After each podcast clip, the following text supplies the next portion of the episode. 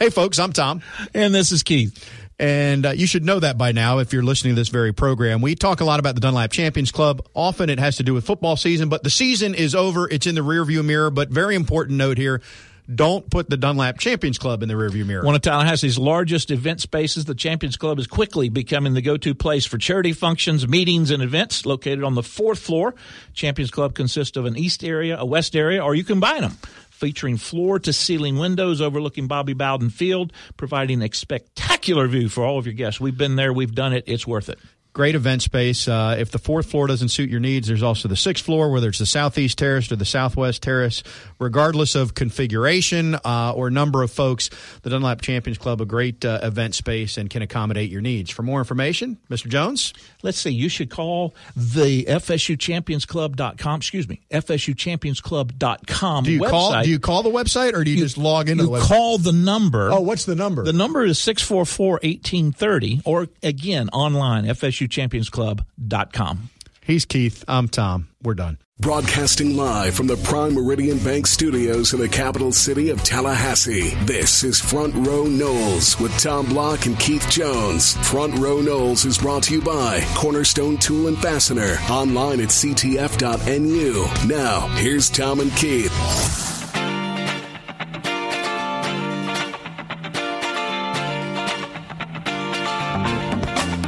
Hello, everybody. Tom and KJ. Still feels weird to think of National Signing Day for football being in December, the week before Christmas, but here we are, and here it is. Well, and we've begun the process of not saying early. It is now the signing day. The, the, the February date is the late signing day. Yeah, technically it, it is the early signing period, but you're right. That is the way it's referred to. You must get very excited uh, on days like today, Keith, because for all of the hard times I give you about technology and – Facebook and Twitter and social media. We still crank up that fax machine on signing day, don't we? We, you know, I've never asked that question. Ringer. I've never asked that question. Is can you not scan? an email. I think in? you can. I think it, I think I've we just, just never recycle this joke yeah. every year at this point. But, but you're correct. Uh, and, and again, I'll remind our listeners: one of the happiest days in my corporate life is when they came out with the plain paper fax as opposed to the thermal paper fax because I was notorious for taking a fax in the old system and throwing it on the dashboard of my truck in the middle of the summer. And I'd come back two hours later and it'd be black because it reacted to the heat. So when plain paper faxes came out, I was a happy camper. We now move forward to the 21st uh, century portion of the show, and we talk about early signing day.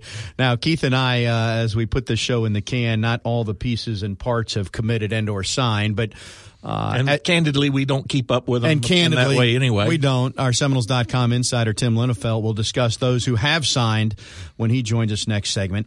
Uh, but Willie Taggart uh, holding a press conference late this afternoon. And uh, let's just take a listen to, to Coach's evaluation uh, of how this signing day went. Obviously, Florida State, when you're coming off a 5 and 7 season, there's an awful lot of holes to fill. We know the areas of need offensive line, linebacker, linebackers, quarterback, all on the table. So let's listen to Coach Taggart as he met the media around 4 o'clock this afternoon. Hello, everyone. Good to see y'all once again. It's been a while. But um, today is a, a, good day for the Noles as we build, continue to build on the football program. We got some great young men coming into our program that we're really excited about and feel like we um, address some needs that we needed in our in, in our program. And um, you know, signing day is today through Friday, and um, I'm sure there'll be more to come. And, and, then you have the second part of it there that goes through January to um, the second signing period, which um, I expect for us to continue to add on to to the um, really good class that we have already. But excited about the guys we have coming in, and um, can't wait till they get here.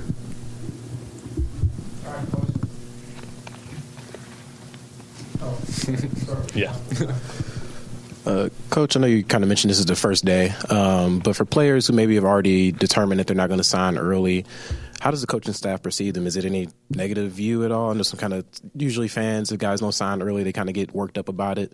Uh, just how, how does the staff perceive them?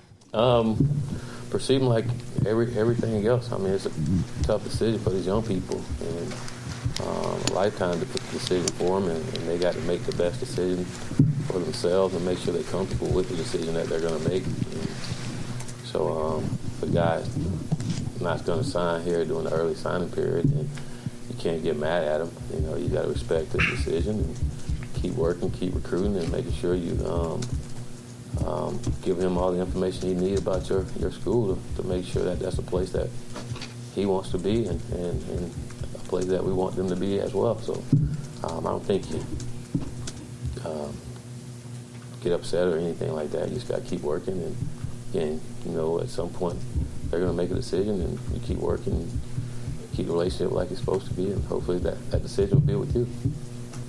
Chris?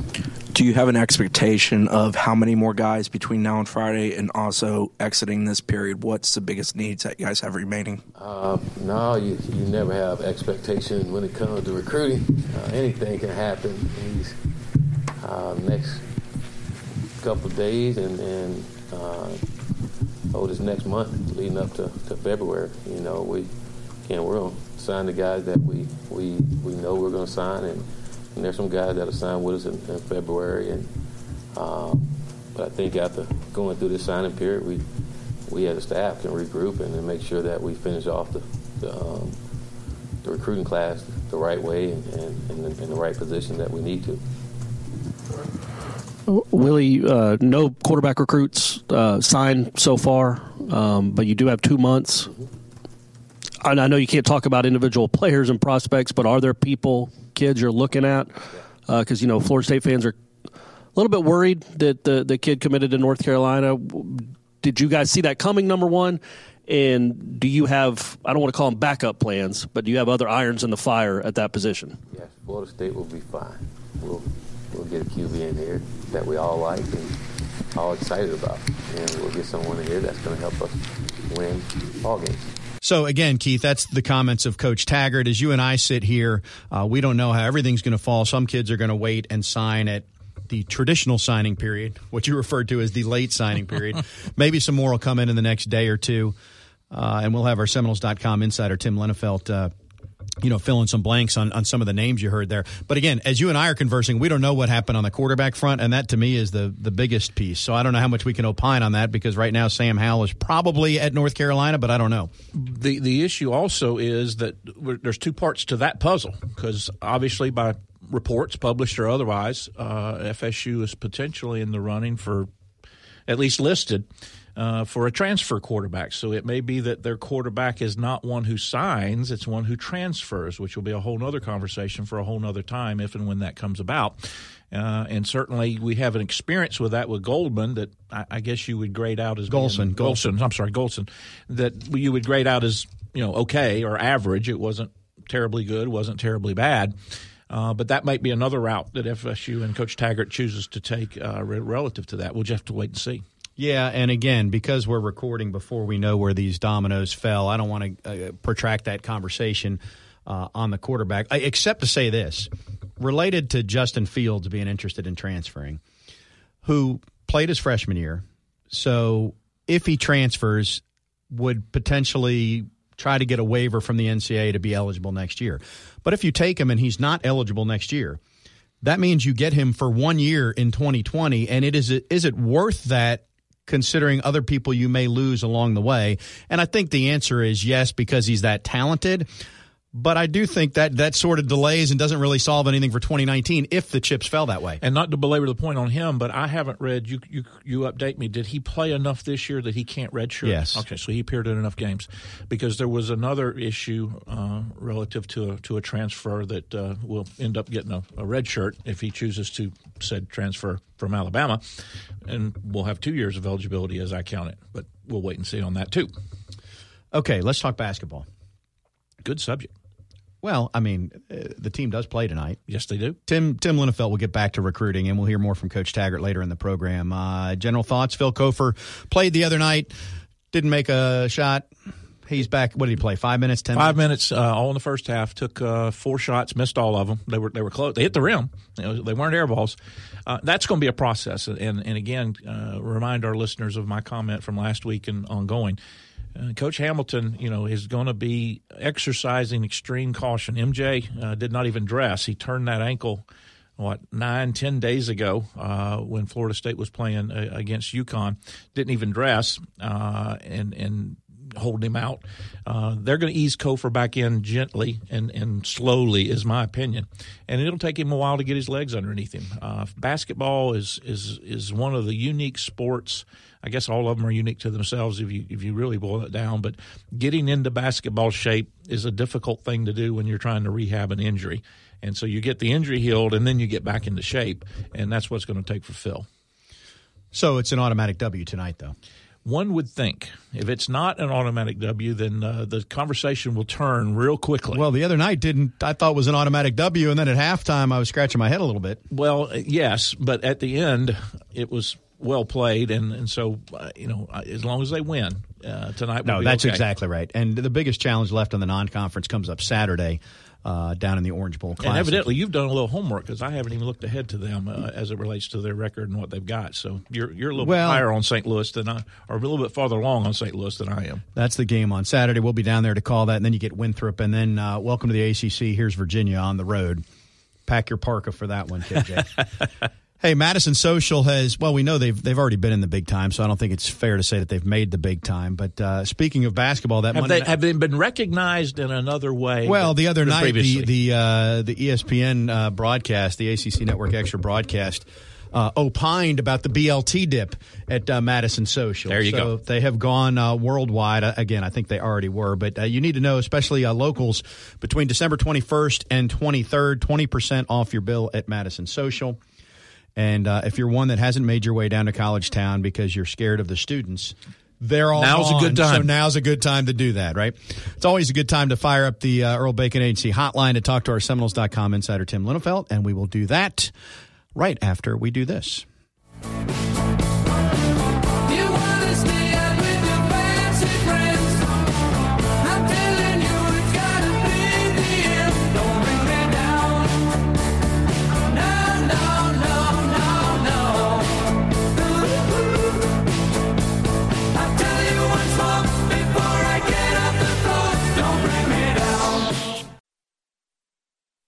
Front Row Noles on 97.9 ESPN Radio is presented by Hobson Chevrolet of Cairo, Georgia. Get your best deal the Hobson way. Now, back to Tom and Keith.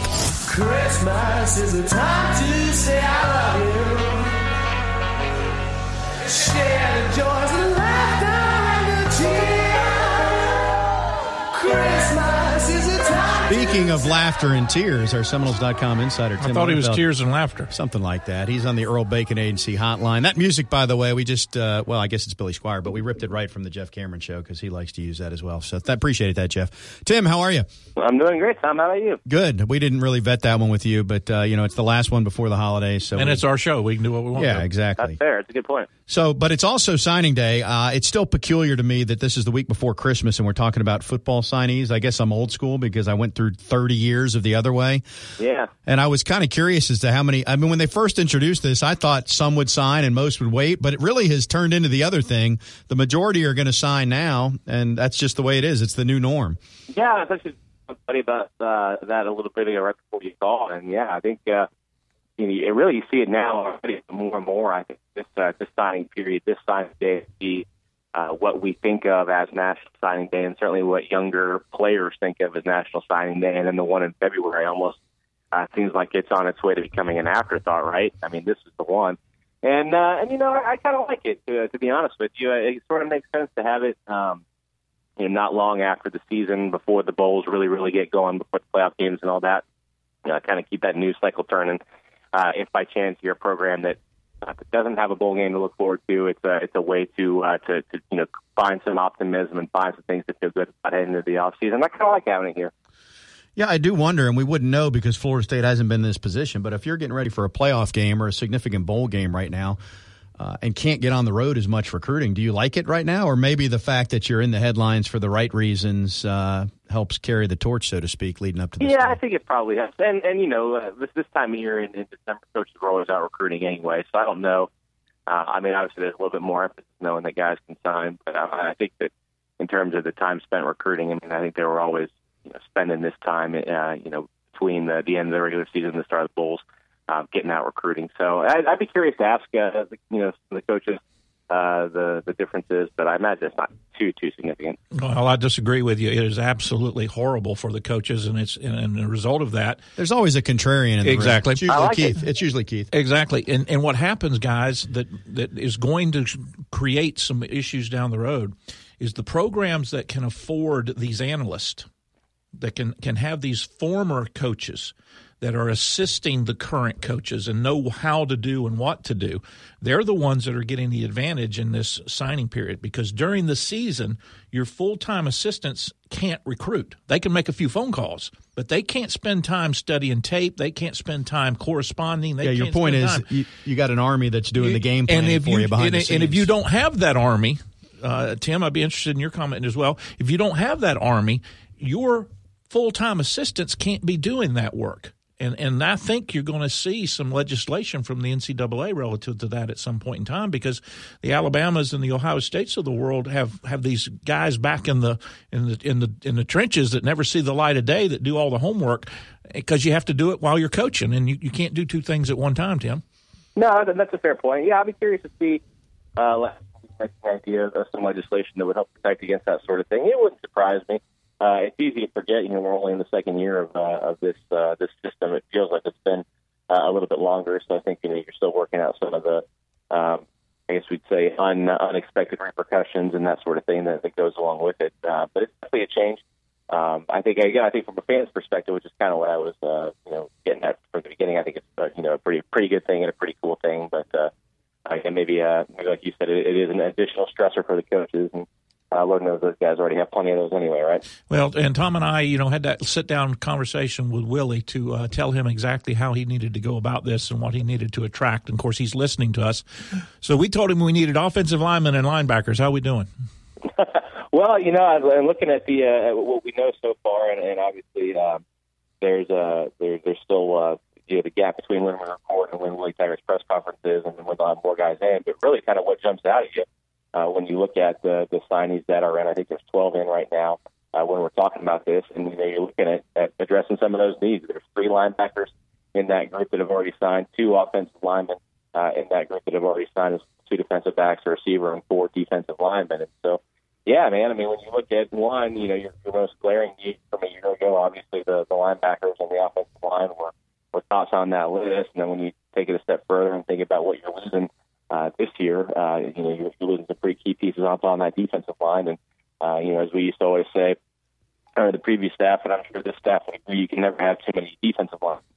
Uh, so uh, it's, it's quite apparent that, uh, you know, we weren't the only ones uh, thinking that uh, that there were some obvious positions of need for state, and uh, you know, it looks like they've they've at least gotten a start on addressing those things. You know, the way recruiting works is whoever commits early, we forget about them, and whoever flips late becomes a bigger deal. There's some sort of multiplier effect. So that's in play for Maurice Smith out of Miami Central, who was committed to Boston College. He's a three star, and over the weekend or in the last week or so, ends up flipping and becoming an FSU guy. I, I mean, I, how much is that multiplier effect, and what can you tell us about Maurice Smith, Tim? Uh, you know, I you know, for, for me personally, again, as, as a college football fan, my thought is uh, if a if a an offensive lineman that Boston College wanted, uh, he's probably worth having. I mean, those guys always turn out good offensive linemen and, and have good running games and all that sort of thing. So, you know, I think that's a good thing. And then I, you know, I like, and, he's one of I think three right now from Miami. FSU also signed a pair of guys from Miami at Carol City. Uh, I think it's really important to uh, to keep that recruiting lifeline open in Miami. Uh, Florida State was rolling uh, in the '90s. You know, they recruited Miami really, really well, and then when things went south, they uh, well, they didn't go south uh, in terms of going to Miami. And then when they got back on track under Jimbo Fisher and those guys, you know, back to recruiting Miami. So to see Florida State still having success at you know Miami Central, Miami Carol City, that's a really, really good thing uh, to me. I know that's kind of a uh, a bigger picture um, look at, at what you were asking. Um, but yeah, man, I mean, as far as Maurice Smith goes, again, uh, 6'2", 287 pounds, played at Miami Central, and, and you know when, when a kid plays uh, in Miami, plays at a, school like Central, one you know he's playing against legitimate, you know, tough competition, right? He's playing against guys that are all likely going to be playing D1, uh, if not next year, then the next couple of years, which is a you know sometimes a concern I think you have when you start going different places of the country and you wonder about the level of competition and that sort of thing. You know, if a guy's playing at Miami Central, he's playing against good players. Tim, let's talk about the important stuff. Are we really still using a fax machine? I think so. Yeah, right. I mean, no, but I'm being serious. Like, can you not scan, like sign and scan and send? Do we really still have to use a fax? I you know what's funny about that is like uh, you, you laugh about the fax machine being so out of date. I mean, when's the last time you used a scanner to send the thing, right? I mean, that's a piece of out of date technology, and that's like a you know that's like fast forward in the future compared to a fax machine either way, I'm just curious about it. It's like somebody heavily tied into recruiting uh, insists that a fax machine still be part of the legislation. Well, yeah, the process. Like, it's part of the uh, it's part of the patent. Do you have a, a, favorite signing day story, Keith? Since you're a big signing day guy, or Tim, I'm giving you a chance. I'm going to Keith first, Tim, so you can come up with your best. Uh... You know, obviously the only signing day that had great significance to me was when I signed, and and I remember the the local newspaper sent a photographer over, and Jim Gladden. Uh, I, I, when I signed, you physically signed a piece of paper in front of somebody. They hadn't invented the fax machine back then, if you'll recall. And uh, Coach Gladden came to my house, and, and my mom and dad were there, my little brother and sister, and my girlfriend, and the reporter and I signed, and he took some photographs of me. To, and then I said, "Let's take a picture with Coach Gladden." And Coach Gladden says, "You can't take a picture with me. I can't be in the picture." That was a rule back then. Um, but he could be there because they, they subsequently changed it because coaches from different staffs would show up and basically argue over the players and create a scene. So exactly. they changed those rules. Exactly. Uh, so I don't have, other than my own signing day, I don't have a signing day story. Tim, do you have one that stands out at you? Uh, something unusual or, or even um, comical? Not really. You know, there's so many of them over the years. I guess they kind of uh, they kind of all blend together. But I do remember that one of the times that I went on the road uh, to cover a signing day ceremony was uh, was Timmy Jernigan. He played over at Lake City at uh, Columbia High School, and I went over to cover his signing. And uh, I remember thinking what a cool uh, just kind of scene it was. I mean, the you know he, he was in the auditorium, the place was packed. I think he had a you know one of his little cousins up on stage with him, and, uh, and he said you know, at the time, um, well, he didn't pick Florida State. He said at the time that you know he was making his decision um, based on you know how what, what was going to help best him take care of his family and, and take care of uh, you all the young people in his life that looked up to him, and, and he thought Florida State was uh, was the best way to do that. And uh, you know, turned out he was right. But it's pretty cool going over there and seeing, you know, I mean, high school football is a big deal, you know, across the state of Florida. You know, smaller town like City and, and Columbia High School, which you know has a pretty big football tradition to see the way that community kind of rallied around him, and then going on to watch his uh, watch his career unfold at Florida State and now in the NFL is kind of neat. I don't have a specific story. I just have a theory, and the folks that cover recruiting will dispel this these days because it's a livelihood for those outlets that do it. But I, I just have always thought that the you've heard me say this every year. The more drama surrounding a player the more hype, the less actual production it equates to during said hyped player's college career. And maybe that's not uh, the same as what it once was. It just feels like that's the way it went. for whatever it's worth, I concur. I don't know if Tim does or not. It just feels like there's been a lot of them. The longer they wait, the more they're flip flopping. They don't know where they're going. They sign at the 11th. Their mom's putting pressure on them. They pick up a different hat. It just ends up not living up to what you thought the five star hype may be. That's me. Can be that way. We were uh, examples, but uh, but by the same token, man, you know, if uh, if, if it's got to that point, it means he's probably a heck of a player, and uh, I think most coaches would uh, would you, you know what, we'll, uh, we'll take our chances. Well, that goes to the would you rather have all five stars? What's the perfect recipe? Keith over here wants 85 three stars. I do. Recru- I do. Recruiting folks want 85 five stars. No, I want, I want, I want a I sprinkling of fours and a bunch of threes and maybe one or two fives along nah, the way. you need more fives than that because no, those guys no, live in the NFL. No, I don't know the perfect. What do you think the perfect recipe is there, Tim? Is it, is it? Well, obviously you'd take 50% five stars, but that's not necessarily realistic unless you're Alabama. Is it, is it 25% five stars and, and 25 to 45% four stars? Where do, where do we need to fall on that scale? Well, me, what I was asking, what I five personally. you take. I, I, I, get, I get what you're saying. I mean, yeah, the, the, the truth is, I don't know that there is a, a specific formula uh, for that. I do know there's been studies done that have shown that, you know, um, I think I was reading this a little bit ago that of the, of the four playoff teams uh, this year, the the their average recruiting ranking over the last you know four or five years, like the final signing class ranking, is no worse than 12th, and, and that's Notre Dame. If you remove that from the equation, it's gets even higher than that. I think you know Alabama and Clemson are up in the top five, um, and and you know you know what they've done on the recruiting uh, scene. Look, I mean the the fact is if you don't get a certain number of, of, of four and five star guys, percentage say that you're out for a national championship are, are a lot smaller. I mean that's just based on has been in the uh, the, the playoffs and the championship games over the last you know, five, eight, ten years, whatever the case may be. Now, granted, there's also something to be said for the fact that you know the, the playoffs have been what percent Alabama and Clemson uh, over the last five years anyway, which obviously skews things. But the fact is, you know, the team's making it. So, you know, I do think there's a correlation there.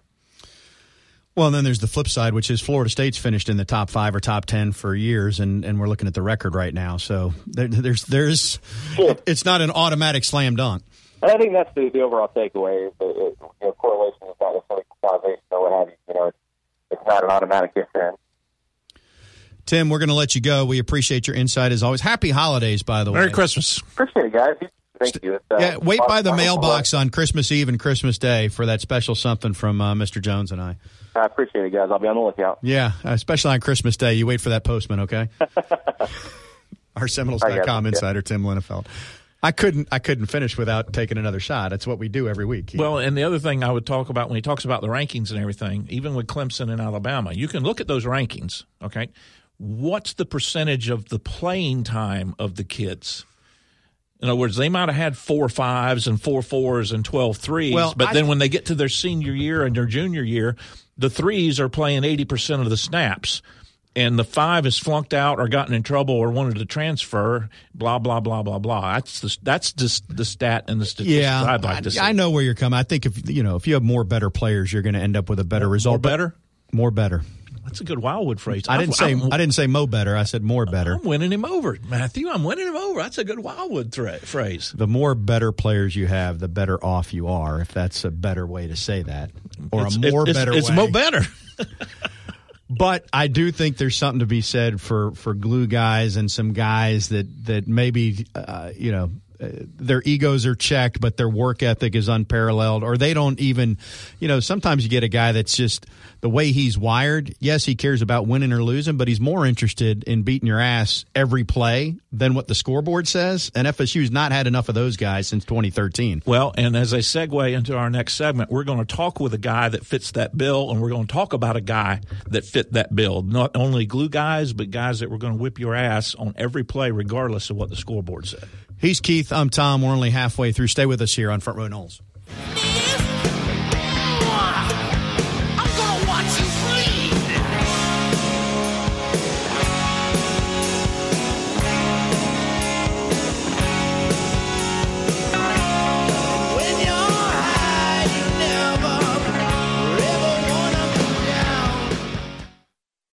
Front Row Noles is brought to you by Cornerstone Tool and Fastener. Online at ctf.nu. Here's Tom and Keith.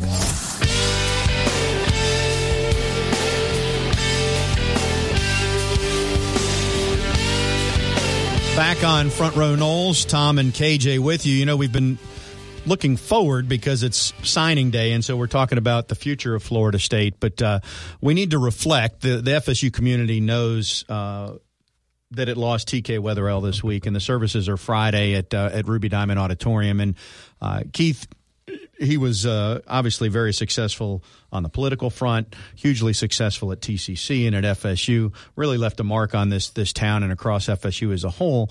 Uh, but going back further than that, it started on the football field, and I think a lot of folks may not uh, be aware of TK's prowess. Um, in that vein, and so that said, I, I want to welcome to the program John Crow, who's a uh, teammate of TK's back in, in the day. They went in the FSU Athletics Hall of Fame the same year in 1991, and, and John is now co-chair of the Seminole Boosters Unconquered campaign. How are you, sir? Good, thank you, Tom. Appreciate you spending a, a few minutes with us here, and uh, I, I, guess, and I know as we speak, you're, you're headed back to Tallahassee for the for the services on Friday. What are you going to remember about TK?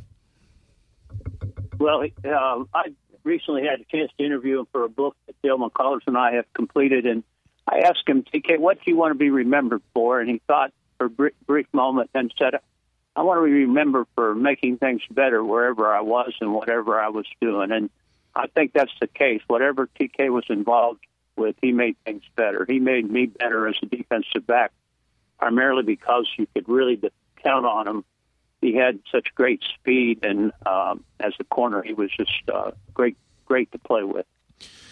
John, much much like me, uh, I think all of us uh, old timers are, are, start characterizing ourselves and said, what what kind of recruit would we have been? Would we have been a three star, a four star, a five star? and, and I'm of the opinion that the vast majority of, of the John Crows and the TK Wetherells of the world were, were three stars that made themselves better in college. Uh, I, I, know they were unique talents that, that, TK in particular had with his speed, but I, have always been impressed with his work ethic and his intelligence, and and I, I, would imagine that's the kind of football player he was. Yeah, oh, I think you're right, Keith. I think like myself, we didn't have that many football scholarship opportunities uh, TK really didn't play varsity high school football those last two years. He was too busy with his fishing guide business and his uh, smoked mullet, selling it at the races at Daytona Beach to play football. But he came up to Florida State with Bill Moorman. They were sort of a package from Daytona Mainland, and uh, they, you're absolutely correct. Uh, they made themselves into exceptional performers and athletes, and TK is, uh, fits that same kind of uh, persona. There's a pretty famous play that folks might be uh, either non-remembering or didn't know about. I think involving a kickoff one time with him. Is that is is, is my memory serving me correctly? No, you're absolutely right. He has two. He and Moorman together had uh, did that play twice in '65 and '66. Uh, once against Miami. That's uh, Moorman catches kickoff, runs up the 17 yard line, and then laterals across the field to TK, and TK uses his speed and a wall of blockers to go uh, the distance. Has the longest, still has the longest combination kickoff return, I think, in the history of Florida State. And they didn't do it just once; they did it twice. Keith, uh, they were special. Keith, when you said a memorable play, or not remembering, I thought you were talking about the Lane Fenner catch because that's I, another TK special. when you talk about sticking in the craw, and that that predates me, but uh, what doesn't is it might have been ten or twelve years ago when Florida came to Tallahassee, and TK had a huge photo, a picture of that blown up and posted in the press box. Oh yeah, I remember. And and just you know, speaking candidly, uh, Dave Hart was the AD then, wasn't in favor of it, and took that thing down. But but but the bigger point, and, and along with that, the media guide for FSU was actually altered to call that game a win. And and John, maybe in your mind, you still count that as a win, but that's how passionate and how much TK was going to fight for FSU. Oh yeah, you know, if if uh, serves me right, he wanted to put that uh, photo on the field, and they wouldn't they, they wouldn't let him do it. Um, yeah, that was an amazing game. That was our my sophomore year, his junior year, and Lane Fenner made that catch. In fact, one of the, the two defensive backs covering uh, Lane on that pass both uh, would verify that he made the catch. Uh, Larry Rentz and Bobby Downs. Uh, they might not today, but they they did back then. I was going to say, do we have that on the record? Yeah. Can we go back and change this thing now? John Dodd. Yeah, that, Tom, I, I, wouldn't say it's on the I wouldn't say it's on the record, but Larry spoke to me about it. it's in your record, that's for sure. Tom and I yeah, were talking about uh, you know um, guys that make people around them better and people that will fight and and and will go hard every play regardless of what the scoreboard was. I think my favorite and biggest memory of TK is the is the passion in which he literally fought the NCAA over the Seminole moniker and and, oh, and the yeah. nickname and and and to me as a former athlete that's that's one of the things I supported TK in, in the most in uh, as it related to athletics. I agree with you. His relationship with the members of the tribe has been always strong, and it's it's been a uh, a rewarding uh, relationship for both the tribe and Florida State, and we have a lot to thank TK for making that uh, solid. Yeah, that's one of many things that happened on his watch as as FSU's president. Could you tell back then when you saw him as a player, did he have those kind of leadership skills that you thought this guy was, you know, he was headed to the heights that he uh, he ultimately went to? Oh yeah, uh, TK had a way of. Uh, I go back to his uh, smoked mullet thing. He'd take that smoked mullet to the uh, parking lot at the Daytona Beach 500, and he, he turned mullet into money. And he had a way of getting people to follow him and turn uh, mullets into money. He had a way of taking things and making it better. Uh, you could you could tell he was going to go far and be a leader. I mean, he stepped off the football field into the. Uh, I was academic advisor for the team. I remember I was a graduate assistant teaching math, and he had the whole freshman basketball team in my class. And he told me, if they don't come, you call me. I'll be there every day. And they were, and they were good students. He was a leader. You shared with me yesterday, and I forget the exact line, but what was the uh, the coach Pete uh, the coach Peteism in regard to you guys going in the Hall of Fame the same year?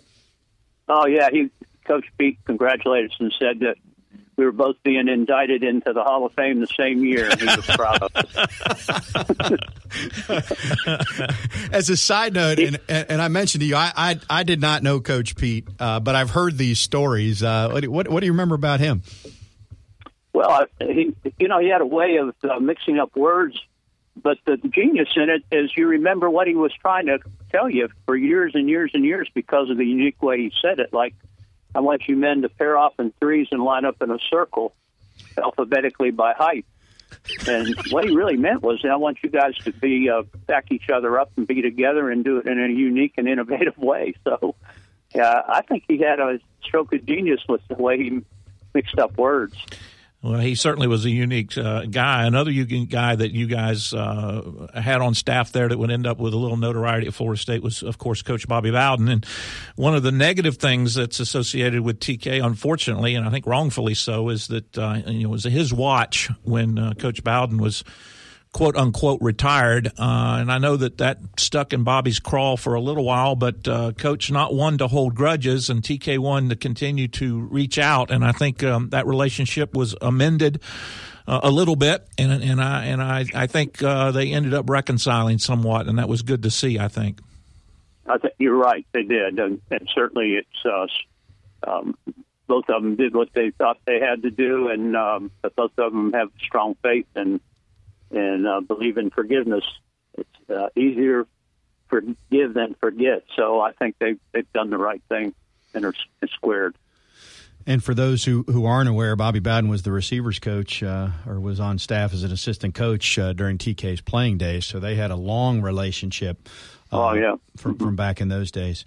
Well, I know, um, you know, just working at the university that nobody really knows what the turnout is going to be like this Friday. But when you consider what he did for FSU, then TCC, and Florida State's a mile from the state capital, uh, and the ceremony is at one o'clock at Ruby Diamond uh, Ruby Diamond Concert Hall on Friday. It, it's going to be quite the turnout of folks coming to to pay their respects to TK, and I, I know you'll be one of them. Yeah, um, I'll be there, and uh, I think you're right. It will be um, it will be well attended because he was so popular across so many lines. I, uh, I know the students aren't there at this time, but I'm sure if they were, it would be uh, almost impossible to get into the auditorium. Maybe anyway. It's uh, well, we we appreciate a few minutes of your time. I, I, do want to give you one chance, just on a completely different subject. You are co-chairing the uh, Seminole Boosters Unconquered campaign.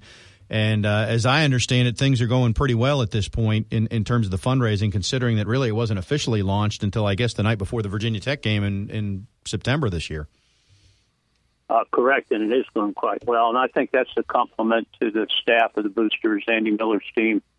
Uh, they just have done, they've got a great group, and I'll tell you, as a co-chair, when when you run into things, you say, "Well, it's going to be a little difficult now." You know, we didn't have such a stellar years we had expected in football, but they just had an amazing uh, run. And that uh, right now, it's uh, maybe a little premature to share these numbers. I might get in trouble, but we're, we're over 60 million in pledges, 100 million, and we're just in our first year. So uh, off to a good start. Uh, the staff is really um, they get out there and uh, encourage uh, people to get involved, and that's uh, it's, it's exciting. Exciting to be part of it. Well, congratulations on that great start, and and condolences on the loss of uh, a good friend of yours and, and a valuable member of the Florida State community. We appreciate the perspective, John. Okay, I, I feel like I've lost uh, another brother in TK, and he certainly will be remembered. And uh, it's been special in my life, and I've uh, really valued the time we had together. Thanks. So, thank you guys. All right, thank you, John. You. John Crow, uh, teammate of, of TK Wetherells, they went into the Hall of Fame the same year. uh, indicted into the Hall of Fame. Indicted. That's hilarious. As Coach Pete put it. You know, I have I have the privilege of serving with John on the varsity club board of directors, and um, you know he he just moved back to Tallahassee a, a couple years ago when he retired. He's been gone, and a lot of folks, our listeners, uh, may not appreciate or know. Uh, how important a guy John Crow is because when he retired, he was president uh, of Buckeye Cellulose. And I mean, this is a Fortune 500 company.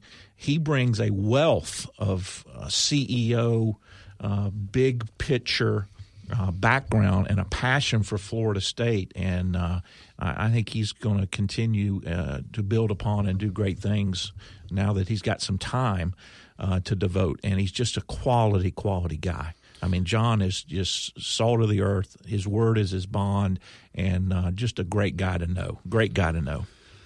Very well said, and uh, sort of an interesting uh, juxtaposition on the show, in that we're talking about uh, potential future stars from Florida State in the same week, uh, same time that we're reflecting back on uh, on a real leader for FSU. So.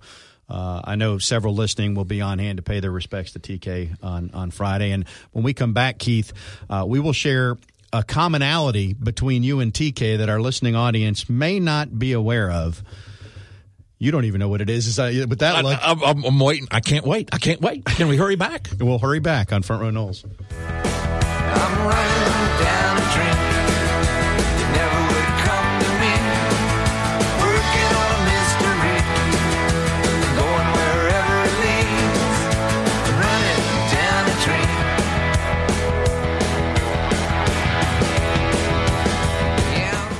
Front Row Noles on 97.9 ESPN Radio is presented by Hobson Chevrolet of Cairo, Georgia. Get your best deal the Hobson way. Now, back to Tom and Keith.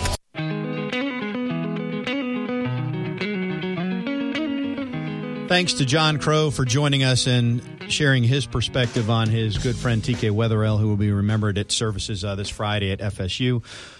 Uh, again, Keith, you and you and TK you know what it is. I do now. You do. You do now. Our listening audience doesn't, and you're going to have to wait longer, folks. Because I'll remind you that if you have a do-it-yourself project that needs to be finished, go visit Ron and his staff at Cornerstone Tool and Fastener for all your power tool needs. A couple locations to choose from. Does Ron know this commonality? I'll ask him next time. Okay, well, if he's listening, he will have had a head start. They've been serving the Big Bend since 1995, and they've been serving our show for uh, for a few years now. We we do appreciate it. very that. much, very much. So here it is. What number did Keith Jones wear in his playing days? Number 28. And what number did TK Wetherell wear? Number 28. TK and I, in fact, we were, I, maybe I made this story up, but I, maybe when, maybe even before he became president of Florida State, I remember being somewhere in the stadium. And it was it was after Warrick Dunn had had his his jersey retired, and I remember both of us either commenting. I, I think we might even been in the stadium and were pointing and saying, you know, if they ever go away, from uh, the the full um, picture of the player who had his number or jersey retired, and just have the number. Then he and I could point out to people that our jersey had been retired. but as long as Warrick's wearing it, obviously everybody knows what it is. But yes, we we shared the number, and and for those that don't know, and it's kind of I guess it's squirrely for athletics, but that that commonality of numbers is so important that in the FSU media guide they actually list the players by number. And, uh, and everybody goes in and makes sure they know who wore before and after. And, you know, you can start remembering folks that way as a former player. Um, uh, Rocky Kinsey wore my number immediately after me, and of course Warrick Dunn did, and Dedrick Dodge, and and uh, Chris, Chris, Hope, Hope. Uh, and you just you just kind of identify with that because uh, with that helmet on, not a lot of people get to see your face. In my case, that's a pretty good thing. Face made for radio, and but they do remember the jersey, and you get identified with that, and that's okay. Anything else we need to add on the front? I started working at the university when TK was president, so I used to to interact with him. I'm not going to say uh, frequently is too strong. Regularly might even be too strong, but it was more than occasionally. I'll put it that way. My, la- my role. My last conversation with TK, ironically, was at a Duke. Uh, was in Durham, North Carolina, uh, on the Saturday morning before a Duke FSU basketball game. TK had accompanied the team. He was under the care of uh, some of the Duke physicians for his cancer, and he had gone up with us, and we were staying at the Washington Duke Inn, which is right on the edge of campus And um, I walked downstairs on a Saturday morning, and he was drinking coffee. There's a little sunroom down there, and he invited me to get a cup of coffee and join him. And he and I sat there for not long, 20 minutes or so, and just chatted about things. Can't remember you. I can't even remember any of the topics. I could just remember being flattered that someone like TK Wetherell would take the time to have a have a 20 minute private conversation with a Keith Jones. Uh, he was a quality quality guy. He he had his detractors. He had some people that uh, didn't like his mannerisms or his ways, but there was no absolutely no hesitation on his part when anything FSU related came up. He was a Seminole true and uh, true and true and through and through, and uh, it's a great loss to the university. It is, and that's uh, that's well stated on your behalf, uh, KJ. Okay, let's let's uh, change topics. Go back to where we started. It is National Signing Day, the early signing period, which runs through Friday. And uh, as we put this show in the can, so to speak, to use uh, insider lingo, I guess. Uh, we're not doing it live, is what I'm saying. So we don't know where all the parts and pieces. Well, we're fell. doing it live. Yes, you're we just hearing it taped. Yes, we we're we are alive. And tape is not the right word either now. Well, Uh, I get what you're saying. This is what Willie Taggart said late this afternoon about whomever Florida State signed, in whatever medium he was speaking with. live or taped or Memorex. What uh, what were when you came into this recruiting cycle? What were the biggest needs that you identified for this program, and how do you think you've done filling them so far? Well, um, I think we all know um, um, offensive line wise, we, we need to um, fill fill some holes there, and, and um, I thought we did a good job so far. And again, we're not finished uh, from that standpoint. I thought linebacker was another area to where we needed to um, again, add on to depth, and we signed three guys to, today, and, and um, could improve on that as well. You know, but um, I knew going in we wasn't going to have a big offensive signing. Um, Dave, our guys would be more defensive guys going in, but uh, feel good about our, our needs and, and, and what we was able to fill. And um, again, the beauty of this time compared to last year, um, you got the guys, and, and going into going into January, it's only a, a few guys you have to to get, and, and you can really focus on the uh, 2020 class. Something we didn't, we wasn't able to get a jump on last year because we were still filling out our our class um, for the 2018 se- season. So um, uh, that'll give us a jump start going in, going into this next class.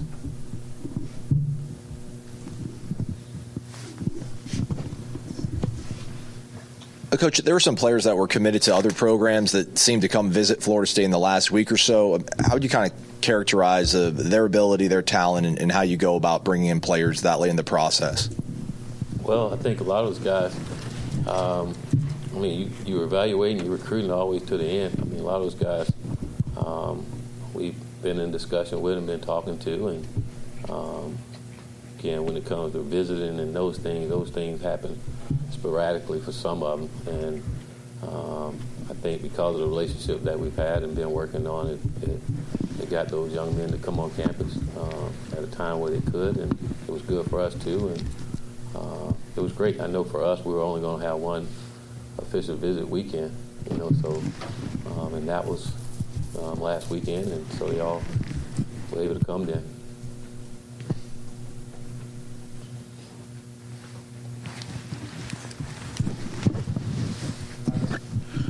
Uh, Willie, you guys uh, have a few guys from South Florida. You got signed, and then you've also have some other guys out there from South Florida. Um, could you, I guess, just to t- talk about the, the the staff that you have assembled and how that was a priority? I think when you put together the staff, one of the benefits was you had some connections in South Florida.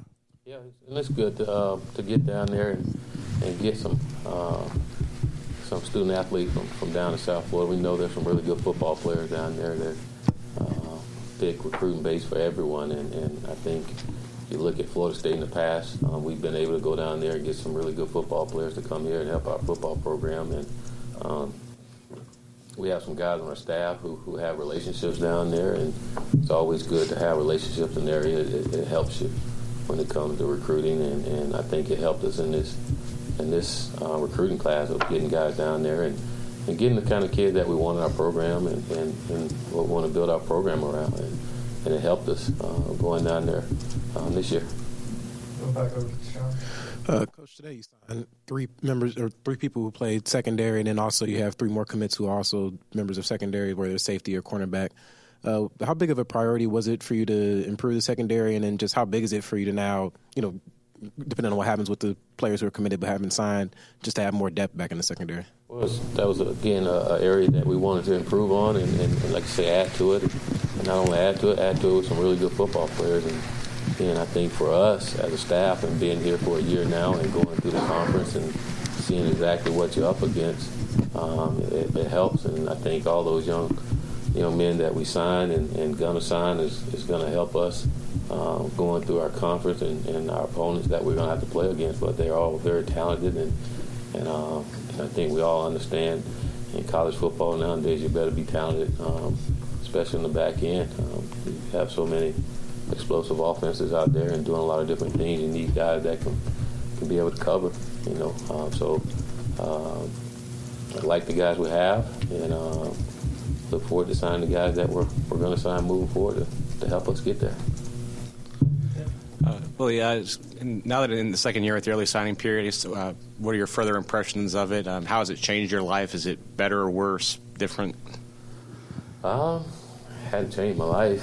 Still got to recruit and still got to um, sell and, and hopefully um, get the young men here. Um, it's just you get some guys signed uh, um, earlier than, than usual, you know. But um, I think it helps now that I'm not getting a job and then trying to go out and recruit some kids in, in two weeks, you know. So being here now longer, it, it helps tremendously. But I think more importantly, it gets you gets you to the point where you can start on the next class a lot earlier. You know, when you're going out in January, you're not necessarily running out looking for guys and finding guys you're actually on to the next class. And I mean, there'll be a few guys, like I said, that um, you can add on to this class, but for the most part, you'll be moving on to the next class. And, and I guess from that standpoint, um, it, it helps.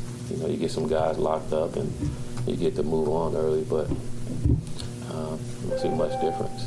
So there you have it. Florida State addressing needs. Uh, this is this is how you sum up recruiting. Uh, this really goes back to the Bobby days because he would say it, but they all say it. I wouldn't I wouldn't trade my group for anybody else's group. We we met our needs, took care of what we needed to. I mean, it's just the cliche it's, after cliche. But in this case, Florida State, you know, we know they need linebackers and linemen. They've met some of that. There's some more still to come potentially because you can still sign for the next two days, and there's a few that are going to hold out and sign at the regular signing date. Uh, there's always some that get away. Uh, this class is going to wind up being heavy in defensive backs too, which and that was the way Jimbo recruited too. There were a lot of those guys because you can move them around. Some you can move them exactly. You can move them. You know, and nowadays, uh, you know, you're really playing five defensive backs as your base. Sometimes six. Sometimes six. A majority of the time, depending on what you're going against. Yeah, so uh, that's where it is. As you and I talk, we don't know where the quarterback uh, chips, you know, how they played out, so we really can't comment on that. I think the bigger thing is going to be you take what Willie did last year at this time when he came in on short notice and got a class that finished what number 10 i think 11 by some counts maybe and this year's class i think is probably going to finish in the 10 to 15 range again uh, which is not maybe what Florida State folks are accustomed to, but but all things considered, in light of the last two seasons, I think you take that. But but to me, beyond that, it goes back to regardless of the stars, are these guys that are going to be completely bought in? Uh, you know, recycling. This was now a second class, so in theory, half the roster is going to be his guys. Uh, although you can argue that last year a lot of those guys were committed to Jimbo and he was able to, to keep some of them. But anyway, the point being is is there going to be enough of a a change in roster composition to get things headed the way you want them to head? Well, certainly you want to make progress. Uh, that's a dumb statement. Um, but I think, too, um, bringing in these types of kids uh, and, and changing the philosophy, um, you know, I think, I think Jimbo's the way things were put together, Jimbo was going after those five stars and wanted a bunch of five stars because he thought he could he could make them work. I think we're at the point now where where we need those John Crow and TK Wetherells of the world that can come in and help build a team. and and that's why you and I, you know, we fuss about. I don't want any five stars. You want all of them, or somewhere in between is is the correct way of doing it. Um, but I think the composition of the class is going to be interesting to see how they influence the, the kids that remain and how they build upon what they've got of themselves. Because uh, Willie will tell you that he he does some things a little differently in evaluating players than than uh, you know every coach has their own way of doing it, and you know building up that roster with his guys uh, is work in progress and work towards what he wants to do. The bigger thing we haven't talked about it is you know uh, I think they're intentionally holding off. Uh, I personally think they've got an offensive coordinator identified. I think they're intentionally uh, not announcing uh, who that is until maybe after a bowl game or later on. Uh, but I'm sure a lot of that, uh, at least philosophically, has been shared with these guys. And I think there was a criticism or a thought that Willie and his group would not be able to sign on the offensive side because an offensive coordinator hasn't been named. Uh, I think he's fared very well in that regard. Uh, so uh, as those two come together, the signing class and, and whoever the coaches are going to be, you know, we, we go back to that half full and getting excited again about the 2019 and getting more better and getting more better. You know when we should uh, a, a, good place time to pontificate about all this? We should we should be able to think and talk over something or during something maybe. We could even preview the actual signing day because it would be right in the same time frame. January 26th, the Tallahassee Beer Festival is going to be held at the Pavilion at the Tallahassee Center. Used to be the Tallahassee Mall. Beer from over 65 breweries. You can get uh, all the information you want at tlhbeerfestival.com. Would that be an appropriate place to that have would be an appropriate place to have the conversation. It actually would be. You know why? Because we have no idea right now whether anybody who signed is going to be worth a flip or not until they get out on the field. So between now and then, all we're doing is conjecture. And as we sit here, we don't know who the offensive coordinator is either. We just have a thought. Pretty much as we sit here, we don't know anything. That's no different than any other week. Speaking of which, next week, uh, happy holidays to you and yours. Next week, uh, we will not be live.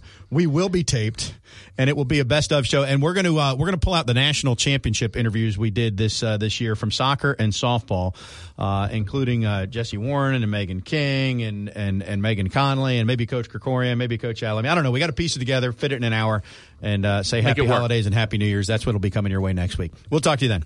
Talk to you in two weeks. I don't know.